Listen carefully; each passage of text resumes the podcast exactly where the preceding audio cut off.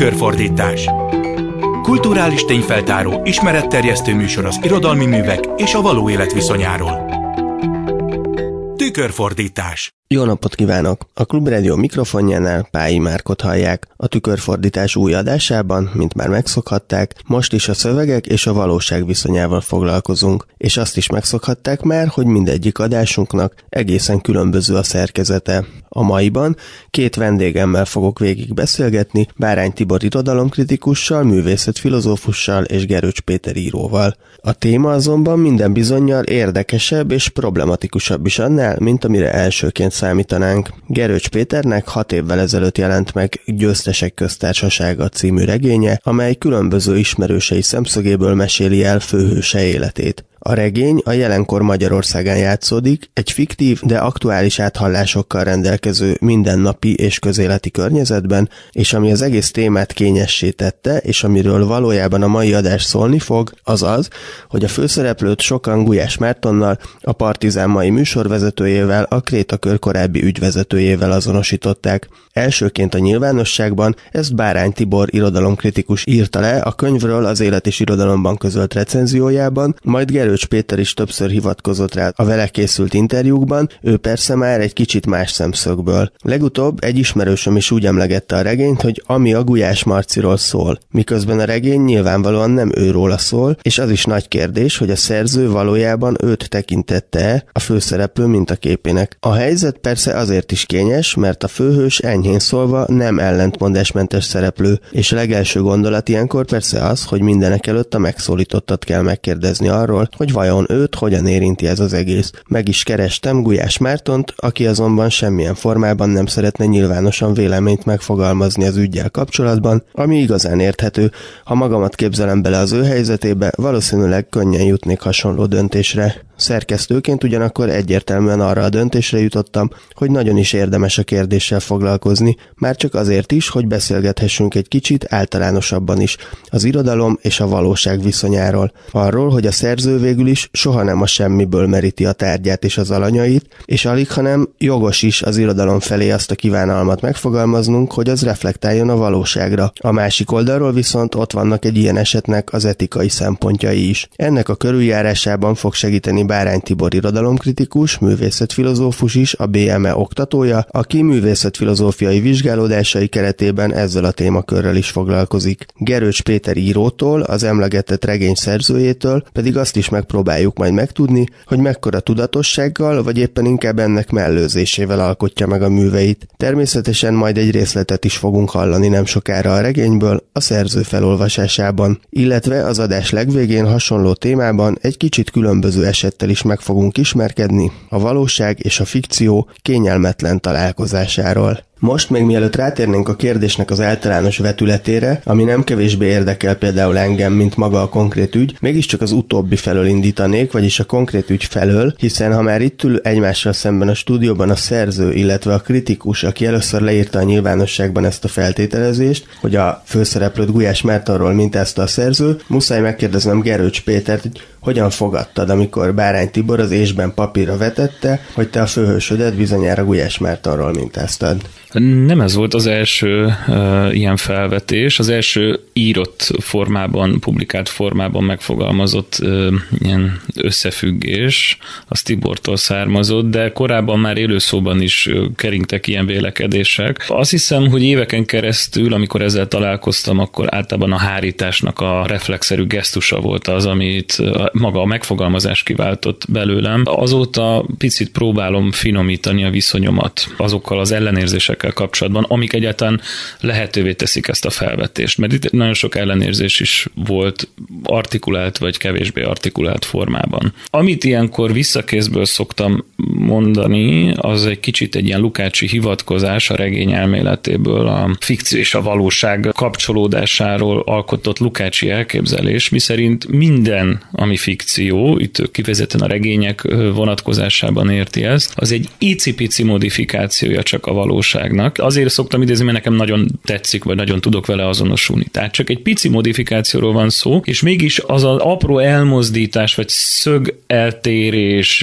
a fénytörésnek a pici bemozgatása, az az, ami a fikciót fikcióvá teszi. Ez persze mindig egy olyan eljárás, amiben ott van a kudarc lehetősége az alkotó részéről, mert lehetséges, hogy ez a fikció nem fog működni. Lehetséges, hogy azt a saját valóságot, amit megpróbál megképezni, az nem fog önálló életet élni, nem lesz egy lélegzetvétele, hanem mechanikus lesz, vagy papírmasé-szerű. Tehát én ezt a lábjegyzet relevanciájú kitételt még itt hozzácsapnám a lukácsi elgondoláshoz. Tehát egy pici eltérés a szerző mondjuk, hogy saját percepcióitól, és ez lehet egy portréban egy plusz, az arcélnek egy pici módosítása, a szem alatti ráncoknak a túlsatírozása, vagy az átfazonírozása ilyen értelemben a portré alanynak, és ez lesz az, amitől saját lesz, és semmiképpen sem kulcsregény. Én ugye elsősorban ez ellen szoktam tiltakozni, mert a kulcsregény esztétikai és irodalmi elméleti tanulmányaim szerint, és olvasóként is ezt gondolom, nagyon szimplex, ilyen ostobított olvasata a bárminek, tehát szegényebb lesz az olvasó is, és a szöveg is. Tehát ennyiben, ha ez a szöveg él, és ezt nem én fogom eldönteni, hanem jó esetben az olvasó és a kritikus is ilyen értelemben olvasó, akkor ez pont nem amiatt él, hogy milyen referencia hálózatot tudunk mögötte felfedezni és ebbe belekapcsolni. Bárány Tibortól akkor azt is szeretném most kérdezni, ha már Gerőcs Péter az előbb felvetette, hogy valamit általánosságban mondjál légy szíves a regényről, például, hogy éle a szöveg, tehát teljesíti azokat a kritériumokat, amiket a szerző szánt neki, és majd a részleteire kitérünk annak, amit Gerőcs Péter mondott, hogy mi volt alkotóként a kiinduló pontja, például ennél a regénynél, de hogy most azt kérdezném akkor Bárány Tibortól, amellett, amit az előbb már kérdeztem, hogy milyen megfontolások vezettek annak idején ahhoz, hogy a kritikádba belesződd ezt az állítást, hogy feltehetően Gulyásról mintázta a főszereplő alakját az író. Jó, szóval először van egy rossz hírem, hogy ami lehet itt a műsor szempontjából nem jön nekünk nagyon kapóra, de hogy szerintem nincs ügy. Tehát, hogy én abban a kritikában azt írtam le, hogy persze az olvasónak olvasás közben eszébe fog jutni egy-egy szereplőről, egy-egy való világbeli közismert személyiség, például ugye Gulyás Márton az egyik, de hogy valójában ez a könyv nem ezért érdekes. Tehát most elolvastam 6 év távlatából, és jól emlékszem, úgy fejeződik be a kritika, hogy a jó kulcsregények felfalják önmagukat, és hogy ne azzal foglalkozzunk, hogy ezek a figurák milyen valós figurákra hasonlítanak, mert van nekünk elég dolgunk ennek a könyvnek az értelmezésével, ettől függetlenül is. Tehát, hogy én pontosan arról írtam, hogy óhatatlanul eszébe fog jutni az olvasónak, óhatatlanul föl fogja ismerni, vagy fölismerni véli ezeket a figurákat. Egyébként ezzel önmagában nem lenne baj. Én nem osztom a Péternek ezt az erős averzióját a kulcsregényektől. Az irodalmiság olyan sokféle módon tud jelentkezni, hogy annak lehet egy teljesen, hogy mondjam, legitim válfaja, mondjuk a kulcsregény. Tehát, hogy ezzel önmagában nem lenne semmi baj, de történetesen ez nem az. Én nem ismertem korábban a Pétert személyesen, egyáltalán nem,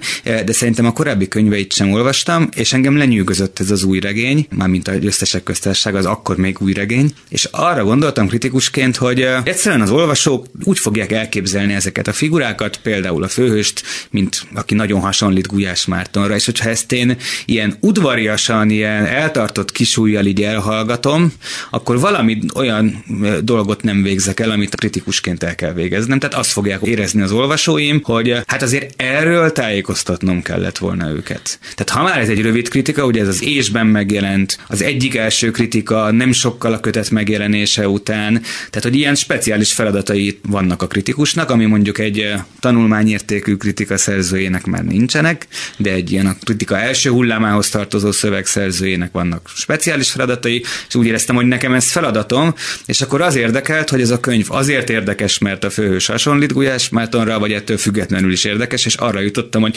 ettől függetlenül is érdekes, és aztán ezt írtam le. Még egy anekdotát azért hozzáfűznék, hogy persze én sem jártam el hibátlanul. Most újraolvastam a Péterrel az egykori levelezésünket, kaptam a Pétertől egy ilyen sértődött levelet. És kiderült, hogy nem a kritika miatt, mert az akkor még meg se jelent, hanem egyszerűen csak kiírtam az egyik közösségi média felületre, hát nyilván a Facebookról van szó, ilyen könyvheti ajánlót írtam a barátaimnak, és ott viszont elkövettem ezt a pongyolaságot, hogy azt hittem, hogy ez egyébként a Gulyás Marciról meg a Krétakörről szól, na és ezt valahogy a Péter megtalálta, és azt kérdezte, hogy ez most micsoda, és írtam neki válaszként, hogy nyugodjon meg a kritikában, nem ez lesz, és ez csak egy figyelemfelkeltő mondat volt, és aztán mivel a kritika megjelent, elolvasta, utána kaptam Pétertől további levelet, hogy ezt köszöni, ezt jó volt neki olvasni ezt a kritikát, de ezt csak azért akartam elmondani ezt az anekdotát, mert arra is rávilágít, hogy egyébként tényleg van felelősségünk a pontos fogalmazásban, és az ennél az ügynél nagyon szépen kiderült, de hogy nem lett ügy, még egy fél mondatot hagy mondjak, hogy én azt is gondoltam, amikor a kritikát megírtam, hogy részben erről fog szólni a kötetnek a recepciója.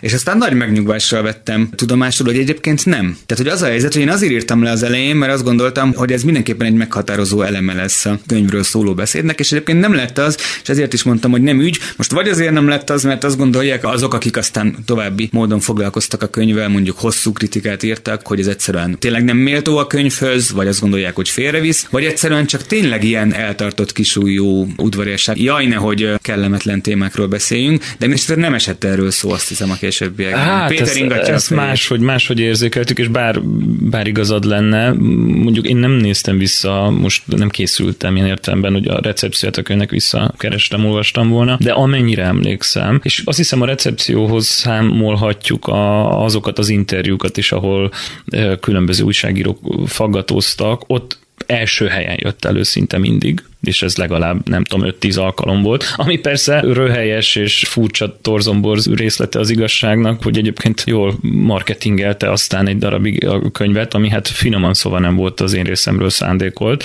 sem a kiadóm részéről, ebbe biztos vagyok. Szóval, hogy ez vitte, de hogy volt róla szó. Tehát voltak kritikák, amik nem említették, amennyire emlékszem, voltak, amik igen. Folytatjuk nem sokára a beszélgetést itt a Klub Rádió stúdiójában, és majd a regény néhány részletére is kitérünk, illetve a szerző motivációjának részleteire, de most akkor hallgassunk is meg egy részletet az említett regényből. Ez persze csak egy kis részét fogja bemutatni a műnek, hiszen, mint a felvezetésben már említettem, Gerőcs Péter Győztesek köztársasága című regényében a főszereplő élete a körülötte levő emberek beszámolóiból áll össze. Elsőként az édesanyja mesél a regényben, és ebből olvasott föl részleteket Gerőcs Péter még 5,5 évvel ezelőtt, a regény megjelenését követően a belső közlés adásában. Most hallgassuk meg ezt, utána pedig visszatérünk a Tükörfordítás mai adásában Bárány Tibor irodalomkritikussal, művészetfilozófussal és Gerőcs Péter íróval. Nálunk az ezredforduló tulajdonképpen 1990-re esett. Én akkor már 15 éve praktizáltam, mindig is ezt akartam csinálni.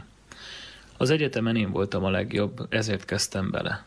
Ferenccel voltunk egy konferencián, vagy nászúton, már nem emlékszem. A lényeg, hogy Brüsszelben találtuk meg az anyaintézményt. Magyarországon akkor még nem is lehetett hallani ilyesmiről, innen jött az ötlet. Azt hiszem, Samu is akkor fogant meg, mármint Brüsszelben. A lényeg, hogy 2000-ben, amikor 10 éves lett, volt egy rémálmom. Éjszaka felébredtem, fulladtam. A konyhából fény szűrődött ki. Akkor még a panelban laktunk, kis folyosószerű lakás. A konyhajtó alatt kúszott ki a fény a folyosóra. Emlékszem, másfajta fény volt, mint a konyhai világítás. Neonfény volt.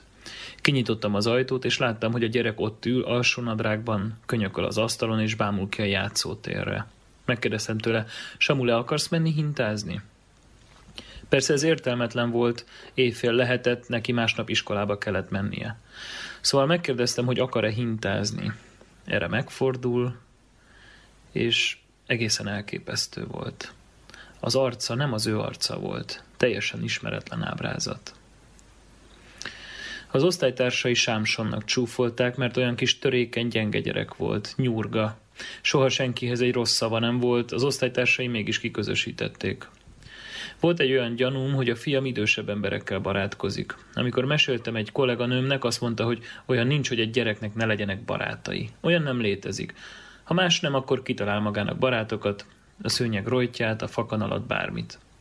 De az én kisfiam otthon sem játszott. Az iskolában sem. Megyek le vásárolni, és a Samu ott ül a rakparton egy felnőtt férfival. Nagyon komolyan beszélgettek. Annyira komolyak voltak, tudja, keresztbetett láb, a pad háttámláján pihenő kar, pedig még csak 15 éves volt, vagy 16. Először nem is azt vettem észre, hogy a fiam, hanem hogy ott ül két férfi, akik nem törődnek semmivel és senkivel. Az ilyen mindenkit érdekel, nem? Talán csak amikor visszafelé jöttem a marhával meg a zöldségekkel, talán csak akkor vettem észre, hogy az ott a Samu. Szembe jöttem velük, nem lehetett elkerülni a kínos helyzetet. Egy kicsit több marhát vettem, úgy számoltam, hogy marad másnapra is, de akkor az jutott eszembe, hogy meghívom a fiatal embert is, nem érdekel ki az. Abban bíztam, hogy rajta keresztül a kisfiamhoz is közelebb kerülhetek. Talán már el is képzeltem, hogy hárman együtt leszünk jó barátok. Odaértem eléjük, rám néztek, de a Samu mondókáját még vitte a lendület. Még befejezett egy hosszú mondatot, aminek az értelme kibogozhatatlan volt, egyre elhalványuló, egyre titokzatosabb, amit az érdektelenség hangsúlyával próbált elrejteni. Aztán ugyanazon a tónussal mondta a férfinak, hogy ez itt Gabriella az anyám. Tudom, hogy nem voltam jó anya, de amikor lehetett, próbáltam a legjobb anya lenni. Kettejükre néztem, és mondtam, hogy marha pörköltet csinálok, és van elég mindhármunknak, és a fiatalember csatlakozzon, nagy szeretettel látok bárkit a lakásomban, aki a fiammal szót ért, kicsit bele is bonyolódtam. Csak akkor jutott eszembe, hogy a felajánlásom teljesen abszurd, amikor már kimondtam. És még jobban meglepett, hogy a férfi elfogadta a meghívást. Jánossal egy évig éltünk együtt. Megvárta a marha pörköltet. Segített hagymát vágni, kikapta a kezemből a bort és kinyitotta. Közben nagyon nagy érdeklődéssel volt a munkám iránt. Felvont szemöldökkel hallgatott, nagyon erős, sűrű, de szépen ivelt szemöldöke volt, mintha tussal húzták volna. Kérdezett, hozzátett.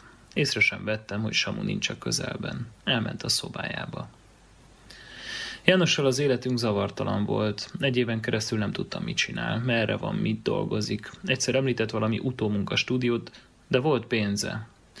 Volt, hogy éjszaka sem került elő, de volt olyan is, hogy hétfőtől szerdáig otthon ült és újságot olvasott. Kedélyes volt és halkszavú, nem egészen 40 éves. Puha, barna szőr borította mindenhol. Miket is beszélek, ez teljesen lényegtelen most. A fiammal nem volt semmi kapcsolata.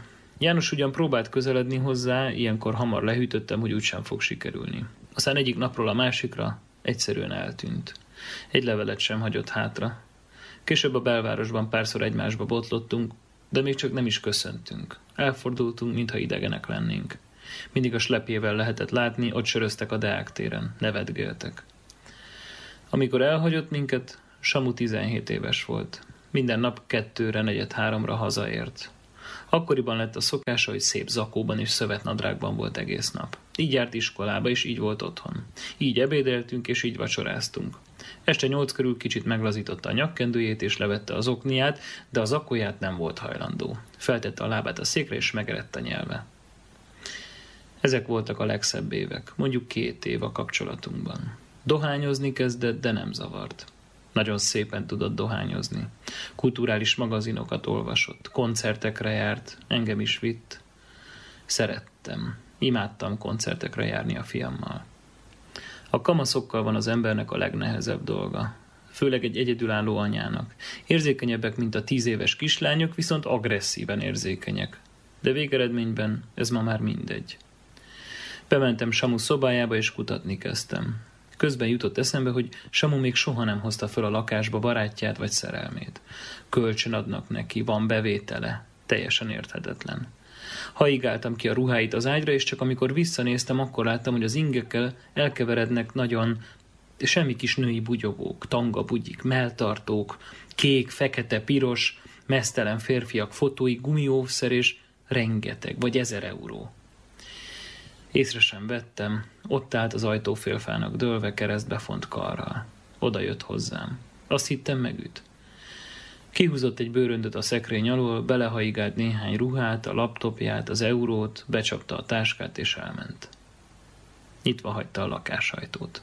Gerőcs Péter Győztesek köztársasága című regényéből hallottunk egy részletet a szerző előadásában. A vonatkozás, amelynek jegyében a műről beszélgetünk, a szöveg és a valóság összefüggése, A konkrét esetben pedig nevezetesen az, hogy ezt a szereplőt, akinek most a fiatalkorát itt kicsit megismerhettük, sokan Gulyás Mártonnal azonosították, noha nyilvánvalóan nem a valódi ember, valódi élete szerepel a könyvben, erre mindjárt részletesebben is kitérünk. A felolvasás előtt már beszéltünk Bárány Tiborral is arról, hogy miért írta bele a kritikájába ezt a szempontot. Most hamarosan Gerőcs Pétertől is meg fogom azt kérdezni, hogy mi motiválta őt konkrétan ennek a regénynek a megírásánál, és valójában honnan merítette az alakjait, de előtte hadd kérdezzelek kicsit általánosságban. Most már a sokadik kötetedet jelentetted meg, több mint 10 éve jelent meg az első, de már akkor is évek óta foglalkoztál írással, amikor az első megjelent. Szóval hogy működik ez általában nálad? Miből rakod össze a helyzeteket, a témát, a kiindulópontot, a karaktereket, például a személyes környezetedből, vagy saját magadból, esetleg mások által korábban írott művekből indulsz ki, és mennyire elemzed tudatosan, hogy egy elemmel ilyenkor mit művelsz? Ez az irodalom elméletet, az irodalom történetet és az olvasókat is azt hiszem mindig nagyon foglalkoztatta, és foglalkoztatja ez a kérdés, engem személy szerint is. Éppen egy olyan köteten dolgozom most, ami olyan esszék gyűjteménye lesz, ami ezt a kérdést is járja körül, hogy a valóság és a fikció hogyan keveredik, és hogy kinek mi a munkamódszere. Nagyon nehéz erről beszélni, mert itt a legmagasabb fokú tudatosság is egy tökéletesen tudattalan, vagy a nem annyira tudati regiszterben fortyogó, kavargó, mindenféle élmény, benyomással gyúródik össze. És hogy milyen arányban, hogyan, milyen korábbi tapasztalatait, hogyan kombinálja a szerző, az emlékezetnek mely traktusaiból, mikor mit húz elő, ez nagyon nehéz. Egy írói módszeren belül is keveredhet. Hogy van, amikor egy egész figurát, egyik-másik vonását teljes egészében rögzíti és helyezi át egy fiktív térbe, vagy már az alany maga is, az alany portréja is különböző vonásokból, színekből, és itt-ott, innen-onnan ellesett tegnap a villamoson ellopott párbeszéd részletből, és az anyámból, de a ballábamból is, és a szomszédasszonyból tevődik össze. Nagyon nehéz ezeket utólag rekonstruálni.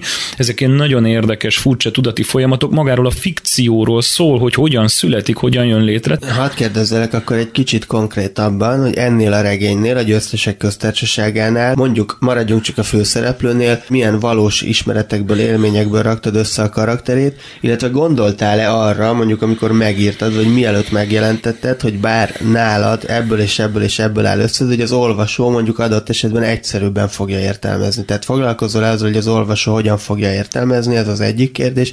A másik, hogy nézzük meg akkor ezt a konkrét esetet, hogy miből állt össze ez a karakter, amiből most hallottunk is egy részt, ugye egy elég nehéz karakter, legalábbis itt a gyerekkora felnövése alapján, amit most hallottunk.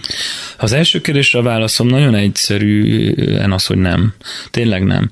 És a második kérdésre adott válaszomat ezzel össze is tudom valahogy fésülni, vagy összefüggésbe hozni, tehát tényleg ilyen megszállott izgat, és azt hiszem ezzel nem vagyok egyedül, hogy van egy narratológiai probléma, vagy valamilyen elbeszélői probléma, és azzal a problémával kapcsolatban minél pontosabban tudjak kérdéseket megfogalmazni, sarokpontokat kijelölni, ilyen értelemben számtalanszor elmondtam, nekem a személyes viszonyomat leginkább talán a kutatás jellemzi az írással kapcsolatban, és itt is erről van szó. De persze azért valamennyit mégis tudok konkrétabban válaszolni a kérdésre, kiből, hogyan, miként tevődött össze. Tehát ahogy az előbb mondtam, hogy a szomszédasszony meg a villamoson tegnap látottakból mindenféle zaj beszüremlik, amiből valami módon összegyurmázódik egy figura. Itt is erről volt szó, és ha már Gulyás Márton személye ugye többször előkerült, legalább annyira tudnám a saját személyemet is kapcsolni az adott illetőhöz, azzal együtt, hogy természetesen, ha valaki a képen nyomná a szöveget, és azon keresztül kérne rajtam számon valamit, az én valóságos életemből, akkor kinevetném, és hát ezt tanácsként a Gulyás Marcinak nem tudom megfogalmazni, vagy csak annyira, amennyire bárkinek és mindenkinek. Igen, ezt én meg tudom erősíteni, én is úgy olvastam ezt, hogy például az az anya karakter, akit megjelenik, az nem biztos, hogy pont az adott illetőnek az édesanyja az hasonlít jobban, lehet, hogy jobban hasonlítani a tiédhez, vagy az enyémhez. Mint ahogy nem is ismerem Gulyás Mártonnak sem az édesanyját, sem az édesapját. De igen, más esetekkel meg adott esetben azonosítani tudjuk, amik teljesen függetlenek és másról szólnak. Bárány Tibortól mielőtt rátérnénk egy kicsit ennek az egész kérdésnek az általános vetületére, fikció és valóság, illetve a műveknek a referencialitása, illetve ennek az etikai szempontjaira, meg hadd kérdezem meg, hogy szerinted a szerzőnek kell számolnia azzal, hogy hogyan fogják olvasni a művét, különösen akkor, hogyha feltételezhető, hogy egy ilyen közéleti érdeklődésre számot tartó vonatkozásból is lehet olvasni, vagy a szerzőnek ez egyáltalán nem dolga, feladata, felelőssége, tehát semmi köze hozzá, hogy hogyan olvassák? Hát ez egy nagyon nehéz kérdés. Én nem tudom, mivel kell számolnia a szerzőnek, és mivel nem. Az biztos, hogy amikor egy könyv létrejön, csapatmunkában jön létre, nyilvánvalóan a szerző mellett ott van egy kiadói szerkesztő, ott van egy kiadói stratégia, és a többi, és a többi. Szóval amikor egy könyv létrejön, és bekerül a nyilvánosság terébe, akkor ott egy csomó minden történhet vele, és szerintem annak a szakmai közösségnek, amelyik dolgozott a könyvön, igenis számolnia kell azzal, hogy mi történik a könyvvel a nyilvánosság terében. Nem azt állítom, hogy meg kell terveznie, vagy nem tudom én, tehát hogy én most nem arról beszélek, hogy valami extrém tudatos kiadói stratégiára van szükség, de hogyha valakinek feladata ezzel számolni, akkor szerintem ez annak a csapatnak, amelyik a könyv mögött áll. És hogy ezen belül ezt hogyan osztjuk el, és hogy ebből mennyi hárul a szerzőre, vagy mennyire nem, azt szerintem ezeknek a szakmai csoportoknak a belügye. Mindjárt tényleg rátérek az általános vetületre, csak az jutott közben eszembe, hogy a hallgatók hallgatják most már fél órája ezt a műsort, és valójában azt nem mondtuk el nekik, most hallottak egy részletet a regény elejéből, hogy nagyjából mi ennek a regénynek az íve. Tehát itt Gerőcs Pétertől azt kérdezném, hogyha itt tudnád ilyen röviden spoilerezni a saját regényedet, hogy ez a főszereplő, hogy milyen utat jár be, tehát miért keletkezhetett ez az ellentmondásos, akár félreértés, akár bizonyos típusú értelmezés, hogy Gulyás Mártonhoz közel van a szereplőnek. Hát két kérdés volt, a másodikat azt nem tudom megválaszolni, hogy az olvasók fejében miért képződött meg, de azt tudom, és egyébként itt hadd áruljak el valamit, hogy ami engem igazán érdekelt ebben a regényben, az talán nem is a főszereplő, hanem ez az elbeszélési mód, amit dokumentumfilmekből ismerünk jól, ez az úgynevezett beszélőfejes szerkesztési elv, hogy ez vajon miért nem létezik könyvben, tehát hogy vegyük ki azt a fajta szuper elbeszélőt, akinek ilyen omnipotens hozzáférése van egy történethez, amit ő közvetít, vagy akár egy egyes elsőszemélyű elbeszélés esetében is, aki végig kísér minket guide-ként, vagy sokféle elbeszélési módon még, hanem egymás mellé rendelhető fontosságú elbeszélések füzére az, ami kiadja a szöveg egészét, benne egy olyan szereplővel, akivel nem is találkozunk. Tehát engem akkor már inkább ez érdekelt, és ebből adódik az is, hogy fragmentált lesz, töredékes lesz, különböző nézőpontú lesz, és egymásnak ellentmondó elbeszélésekből létrejövő szöveg lesz a regény egésze. Ez sokkal inkább érdekelt, és hogyan tud itt-ott feltünedezni ez a figura. Nyilván ennek azt tett jót, ennek az elbeszélés módozatnak, vagy módnak, hogyha az elbeszélt főszereplő is egy ilyen nagyon ellentmondásos figura. Tehát az én fejemben most csak az intencióimról beszélek, így jön létre az a vágy, amiben ezt a sokféleséget és egymásnak mindig ellentmondó, megismerhetetlen valóságot, a regény saját valóságáról beszélek, erről tudunk gondolkozni. Tehát inkább ez volt a fontos. És akkor tulajdonképpen milyen utat jár be ez a főszereplő? Tehát elindul egy kicsit átlagos, kicsit nehéz felnövéstől, és hova lyukad ki a regény végére? Hát kulturális téren keresztül, ott sikertelenségek, kudarcok, majd valamelyes sikereket követően a politikai térbe, de ott is a politikán belül egy a kulturális szénában valamiként nagyon nehezen meghatározható, hogy pontosan mi is az ő feladata, és aztán ilyen vizionárius módon valamilyen társadalmi, kulturális társadalmi ügybe vágja a fejszéjét, ami már kicsit álmokfutásszerűen lesz, nagyon nehéz és ilyen hagymázos elképzelés, amit ő megpróbál megvalósítani, és aztán ugye, hát spoiler, nem tudom, ugye eltűnik az egész regény, de nekem ez is fontos volt, hogy hogyan tudja a történet indokolni az elbeszélést. Ugye ezt tekinthetjük ilyen értelemben egy nyomozati anyagnak, tanúkihallgatások sorának, amikre azért van szükség, hiszen a főhősünk eltűnt. Azt kérdezted a beszélgetés elején, hogy ez a szöveg mennyire él ma, és hát én biztos vagyok benne, hogy ez egy jól öregedő szöveg, de hogy érdekes módon a mi témánk ügyében is történt valami. Tehát ugye az a helyzet, hogy ha valaki ma olvasná el a regényt, és erre biztatnám a rádióhallgatókat, akik esetleg eddig ezt nem tették, ma valószínűleg sokkal-sokkal kevésbé jutna eszükből a főhősről. A Gulyás Márton figurája Mert ugye ebben a regényben megjelenik egy karizmatikus ellenzéki vezető, egy elnyomó hatalommal szembeszálló, majd a hatalommal valamilyen kompromisszumokat kötő, erőszakos, agresszív, nagyon karizmatikus vezető. Gulyás Márton ma pedig, ahogy mi őt ismerjük, az az ember, aki majdnem egy személyben megvalósítja a közszolgálati média gyártást Magyarországon. Tökéletesen más figura. Én nagyon nagyra tartom az ő tevékenységét, úgy általában véve, de egyszerűen neki annyira megváltozott a nyilvános imidzse, hogy ma már nem a karizmatikus ellenzéki aktivista figurája jut róla eszünkbe, hanem a végtelenül intelligens és nagyon profi média szakembernek a figurája, és szerintem ez eldöntötte a kérdést. Tehát, hogy innentől fogva ez teljesen világos, hogy ez a regény, a szó semmilyen értelmében nem Gulyás Mártonról szól. Hamarosan az adásnak a utolsó részében fogunk hallani egy másik szöveget, és egy hasonló kérdésről is el fog hangzani egy beszélgetés, amiben szintén a valóság és a fikció adott esetben kényelmetlen viszonyáról lesz szó, hogyan lehet szerepeltetni valós szereplőt fiktív műben, vagy egy fiktív szereplőt egy valósnak tűnő környezetben. Ezzel kapcsolatban is, illetve az eddig elhangzottakkal kapcsolatban is szeretnélek kérdezni, Tibor, hogy a művészetfilozófia kutatójaként a valóság és a művek kapcsolatának esztétikai és etikai szempontjaival foglalkozva, mi az az általános tapasztalat, amiből érdemes megközelítenünk ezeket a kérdéseket? Akkor felteszem a művészetfilozófus sapkámat, és akkor elmondom a rossz híreket. Szóval az a helyzet, hogy persze az analitikus művészetfilozófiában, én ezt mindig hangsúlyozom, hogy ez az angolszász analitikus filozófián belül művelt művészetfilozófia. Nyilvánvalóan ott is kérdés, hogy hogyan írjuk le a fikció működését, hogyan adjunk számot a fikció természetéről, ez általában ugye valami fajta fogalmi elemzést jelent, hogyan definiáljuk a fikciót, és akkor ezen belül mondjuk egy fiktív műben egy tulajdonnév az pontosan kit jelöl, hogyha egy regényben Napóleon szerepel, akkor az a Napóleon név az vajon egy fiktív világban jelöl egy figurát, vagy a valóságos Napóleon figurát jelöl, és akkor ezekről a kérdésekről hosszan lehet vitatkozni, és nagyon kifinomult érveket lehet megfogalmazni a különböző álláspontok mellett. De hogy az a baj, hogy szerintem minden gondolatmenet vakvágányra fog futni, amelyik általánosan akarja meghatározni a fikció működését, mert hogy az irodalom meg a művészetek világa az pont abban különbözik a minket körülvevő világtól, hogy a minket körülvevő világra vonatkozó intuícióink olyan viszonylag stabilak, tehát hogy léteznek tárgyak és a többi. A művészeti intuícióink viszont azért nem tudnak stabilak lenni, mert a művészeti tevékenység az pont arra az alapelvre épül, hogy folyamatosan változtassuk meg a szabályokat, írjuk újra a konvenciókat.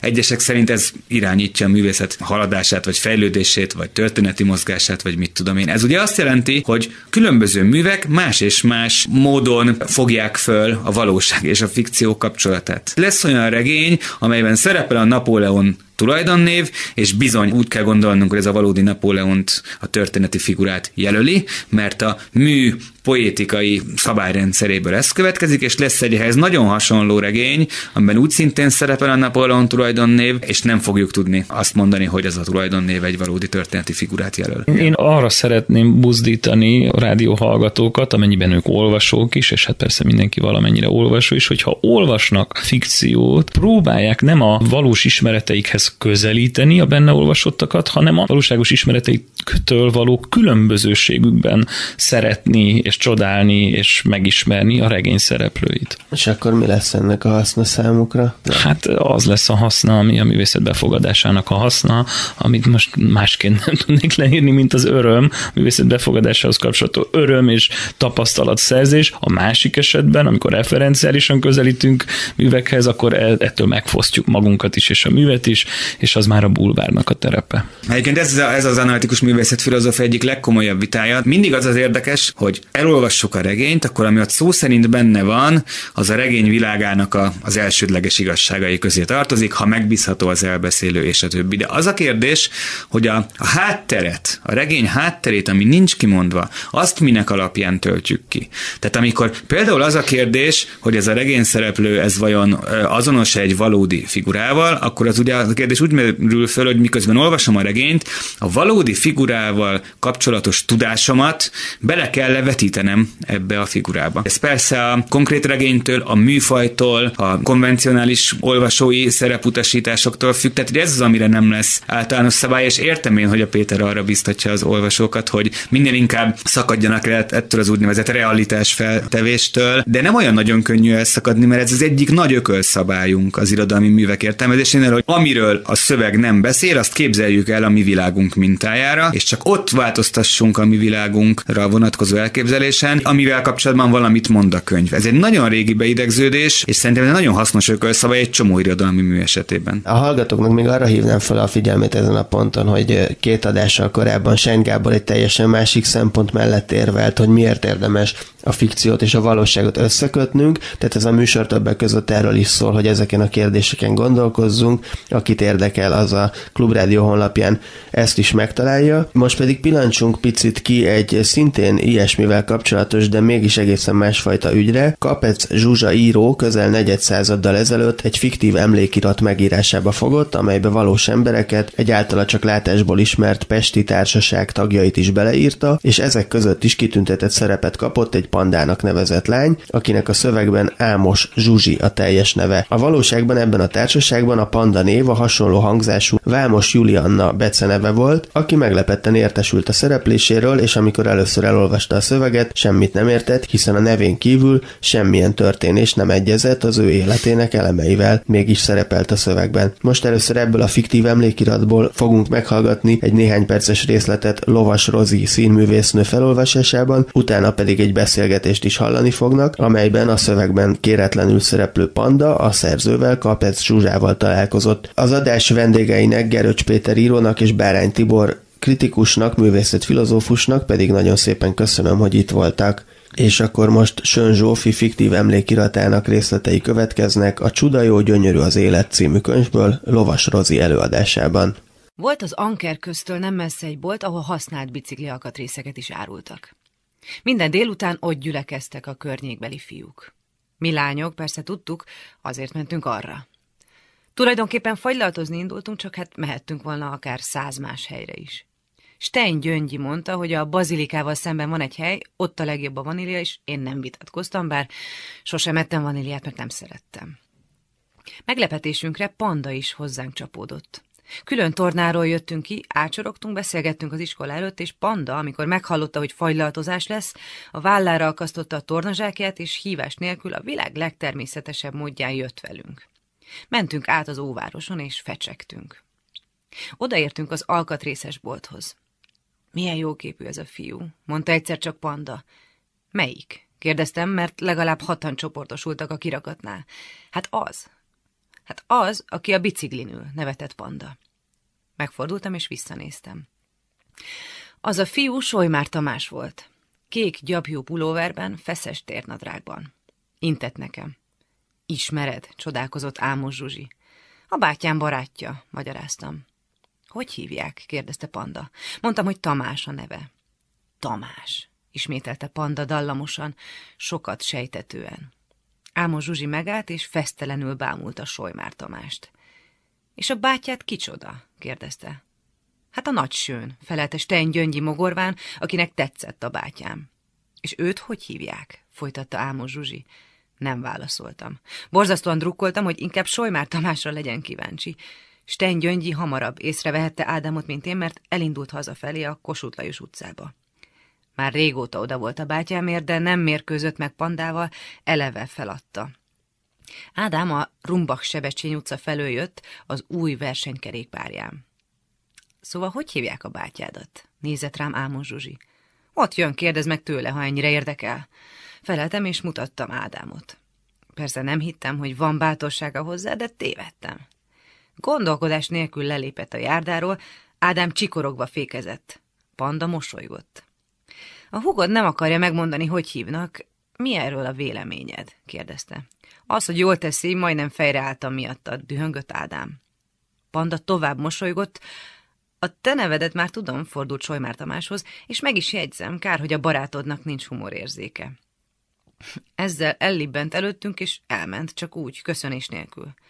és mind a ketten néztek utána, Ádám is, Solymár Tamás is. Engem Solymár Tamás csókolt meg először. Solymár Tamás megkérdezte, hogy ki ez a kis beképzett senki, vagy valami effélét. Végül hárman mentünk fagylaltozni. Megerett az eső. Solymár Tamás a vállamra terítette a kék gyapjú pulóvert. Később azt állította, hogy én kértem el a szvetterét, de ez nem igaz. Akkor se jutott volna eszembe, ha megfagyok.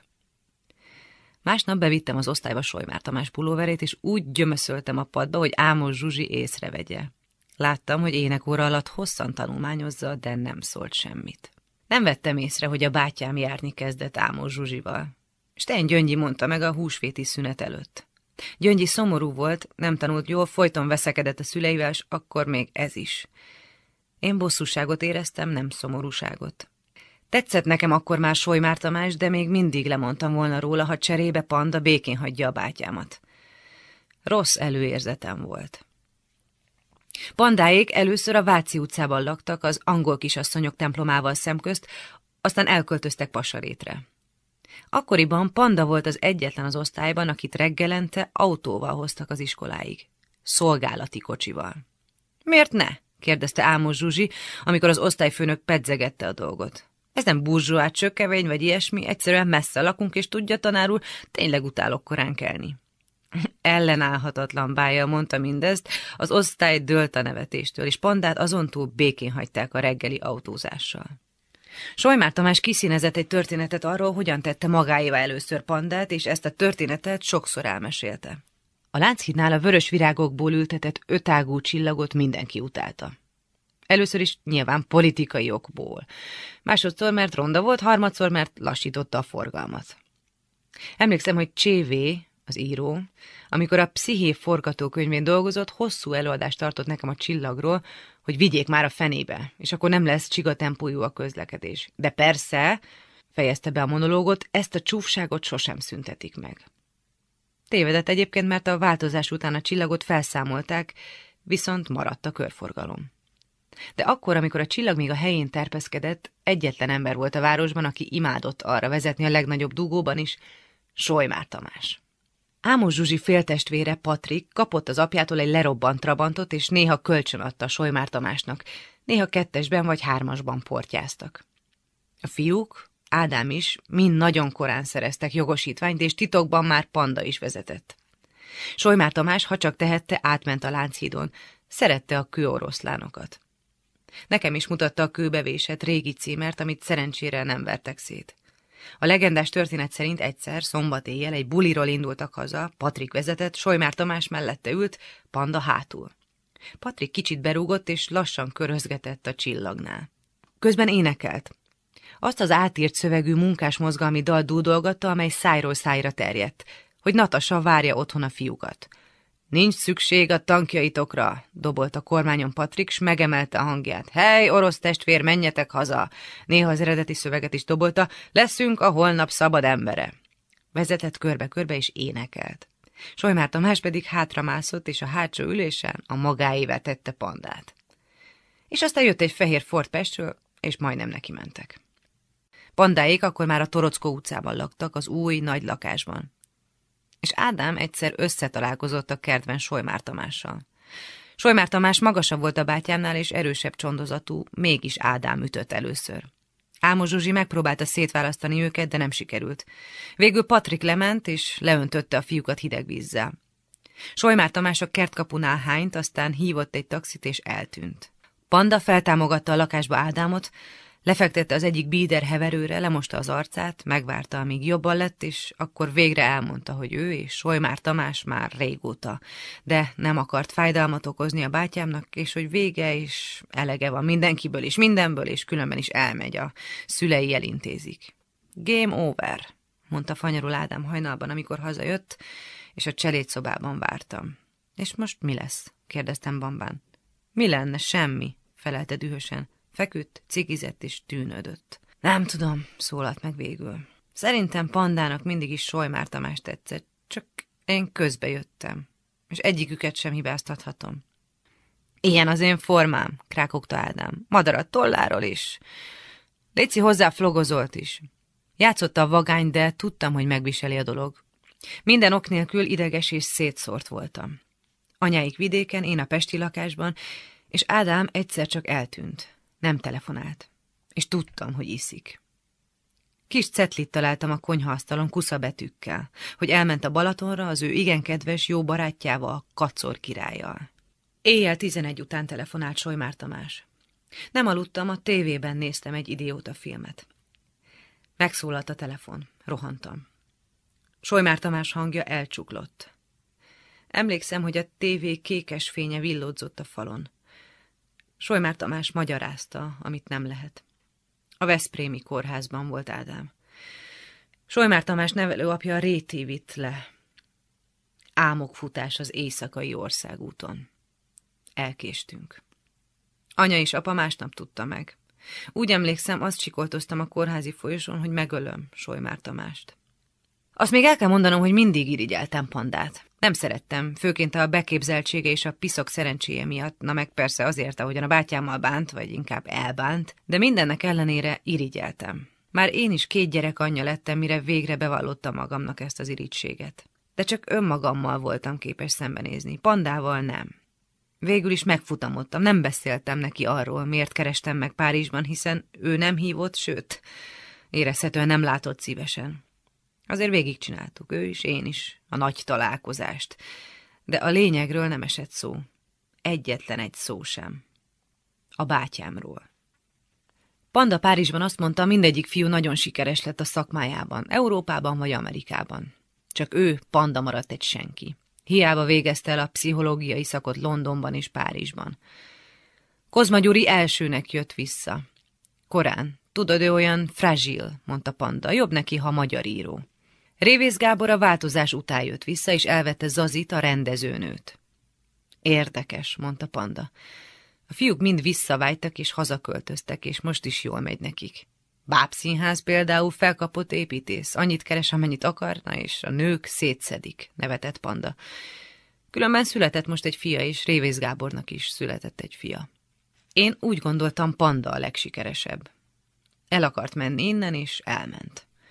Lovas Rozi felolvasását hallották Kapecz Zsuzsa Csuda jó, gyönyörű az élet című kötetéből, vagyis Schön Zsófi fiktív emlékiratának részleteit. Aki az egész történetre kíváncsi, az a belsőközlés.blog.hu oldalon megtalálja a teljes felolvasást és egy hosszú beszélgetést is a szerzővel. A felolvasás előtt említettem magát az esetet, hogy a Panda név mögött azonosítható, Párizsban élő pszichoanalitikus Vámos Julianna meglepve értesült róla, hogy szerepel a szövegben, és mivel a történések nem feleltek meg az ő élete elemeinek, nem is tudott a dologgal semmit kezdeni. Még furcsábbá tette számára, hogy több valódi ismerőse is szerepelt a szövegben, akikről, mint előbb hallottuk, mintha ő szolgáltatott volna információt. Marton Éva beszélgetett Kapecz Zsuzsával és Vámos Juliannával, ez következik most. Van egy könyv, 2000-ben született Kapecz Zsuzsának a Csuda jó, gyönyörű az élet című regénye. A könyv középpontjában 4 fiatal áll valamikor a 70-es években. A könyv egyik főszereplője Panda néven mutatkozik meg a regényben. A regény, amiről tavaly Szegő Jánossal beszélgettetek, a fikció és a valóság nagyon érzékeny határán mozog. A mai beszélgetésünk attól nagyon különös, hogy az egyik szereplője Panda, Vámos Julianna,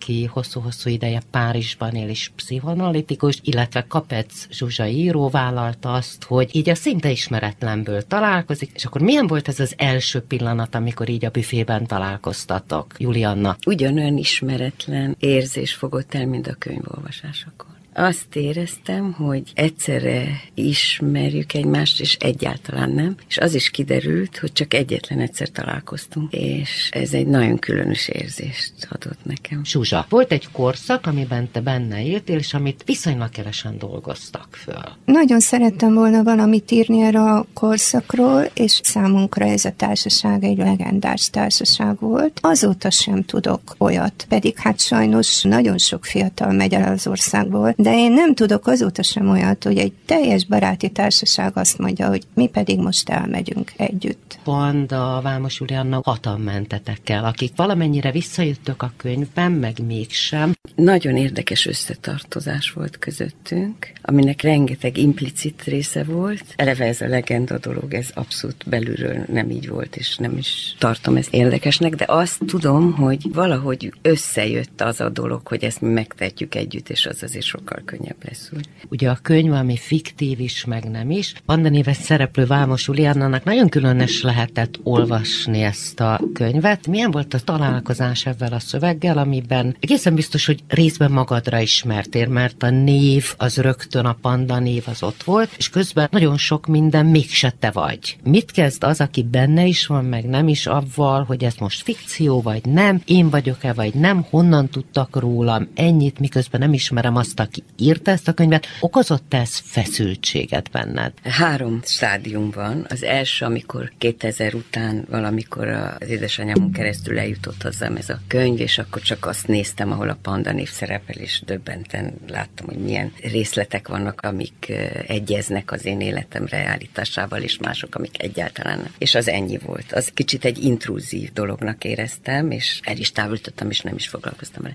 Aztán eltelt 10-15 év, sőt több, és akkor előjött a Pályi Márknak ez a propozíció, és akkor próbáltam olvasni, de nem sikerült, így második nekiugrásnak se. De akkor nem éreztem azt, hogy ez most már olyan fontos, hogy mi a fikció benne, és mivelként. Ez, hogy ilyen félfikció, az csak később jött ez a szó rá, hogy rólunk is szól, meg róla, mert nem csak rólam, hanem a baráti körömnek megjelennek alakjai, és akkor lehetett valahogy felfedezni, hogy ez fikció is, mert hogy nem korrespondált a dolog. És akkor utána, amikor ezt elkezdtem komolyan venni, hogy mi találkozhatnánk a Zsuzsával, és megkérdeztetném, hogy ő honnan szedte össze ezt a personást, ezt az alakot, aki ezt a nevet is viseli, ami az én barátaim adtak, mint beceneve. Akkor úgy olvastam el, mint mondjuk egy antropológus, vagy egy pszichológus, és akkor nagyon-nagyon érdekes volt, és megtalált ez a könyv. Például az nagyon érdekes része a könyvnek, amikor kiderül mindannyiunknak, hogy zsidók vagyunk, és nem tudtunk róla. Teljesen kijött abból a részéből, hogy én... Hátra kellett lépni ahhoz, hogy az ember abból a távolságból tudjon rá látni erre a műre, ami inkább egy korszakot. Nem hátra, hanem mellé. És az lett érdekes nekem most így az utolsó olvasatban, hogy ami a könyvben úgy jelenik meg, mint a Schön Zsófi bátyjával való kapcsolatja a pandának, és elpróbáltam képzelni, hogy ki lehetett az, mert én azt nem tudtam, hogy a Zsuzsának nincs bátyja. Azt csak most tudtam meg, mikor meghallgattam az interjút vele, és próbáltam kitalálni,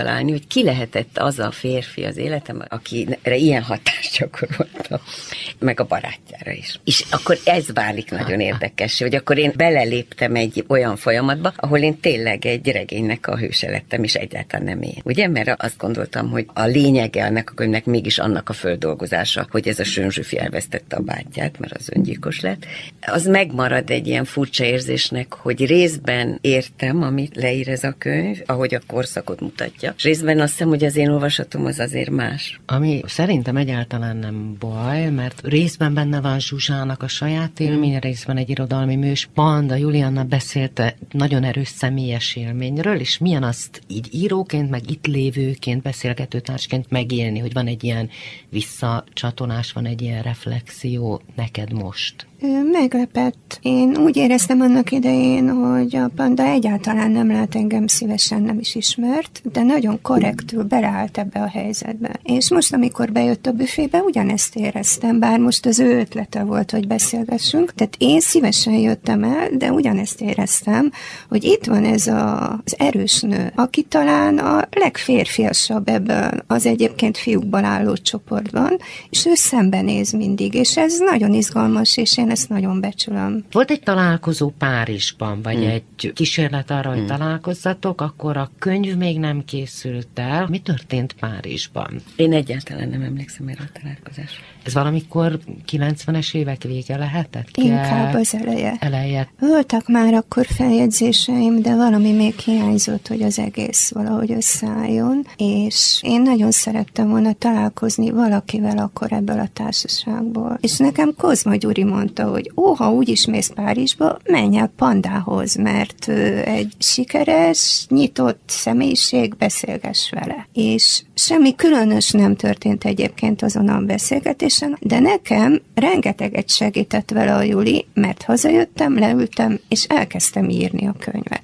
Egy talált tárgy megtisztítása, vagy újra tisztítása lehetne a mottoja ennek a mostani beszélgetésünknek. Egy 2000-ben született könyv, Kapecz Zsuzsa könyve, a Csuda jó, gyönyörű az élet. Vámos Julianna, aki a 70-es években ennek a társaságnak egy fontos tagja volt, Panda néven, Párizsban él hosszú-hosszú évtizedek óta. Nagyon köszönöm, hogy ez a találkozó létrejöhetett, hogy beszélgettetek. Marton Éva beszélgetett Kapecz Zsuzsa íróval és Vámos Julianna pszichoanalitikussal. A Tükörfordítás mai adásának ezzel a végéhez értünk. A beszélgetés előtt Lovas Rozi olvasott fel egy részletet Kapecz Zsuzsa fiktív emlékiratából, azt a problémát próbáltuk körüljárni, hogy milyen az, amikor egy szöveg szereplőjeként azonosítanak valakit, akire annak a történetnek az elemei nem is illenek rá. Az iménti éles példa előtt egy hasonló esetet igyekeztünk felgöngyölíteni. Gerőcs Péter Győztesek köztársasága című regényéről beszélgettünk, amelynek főhősét sokan a Partizán nevű YouTube csatornát üzemeltető ismert aktivistával, Gulyás Mártonnal azonosították. Gulyás nem akart megszólalni a kérdésben, de kiveséztük a téma konkrét és általános vetületeit egyaránt Gerőcs Péter íróval és Bárány Tibor műkritikussal, aki annak idején először nevesítette ezt az összefüggést a kötetről közzétett bírálatában. Köszönöm szépen a technikai segítséget Budai Mártonnak, a műsor legközelebb október 23-án jelentkezik. Pályi Márk búcsúzik önöktől.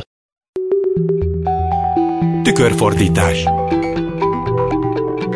Kulturális tényfeltáró, ismeretterjesztő műsorunkat hallották.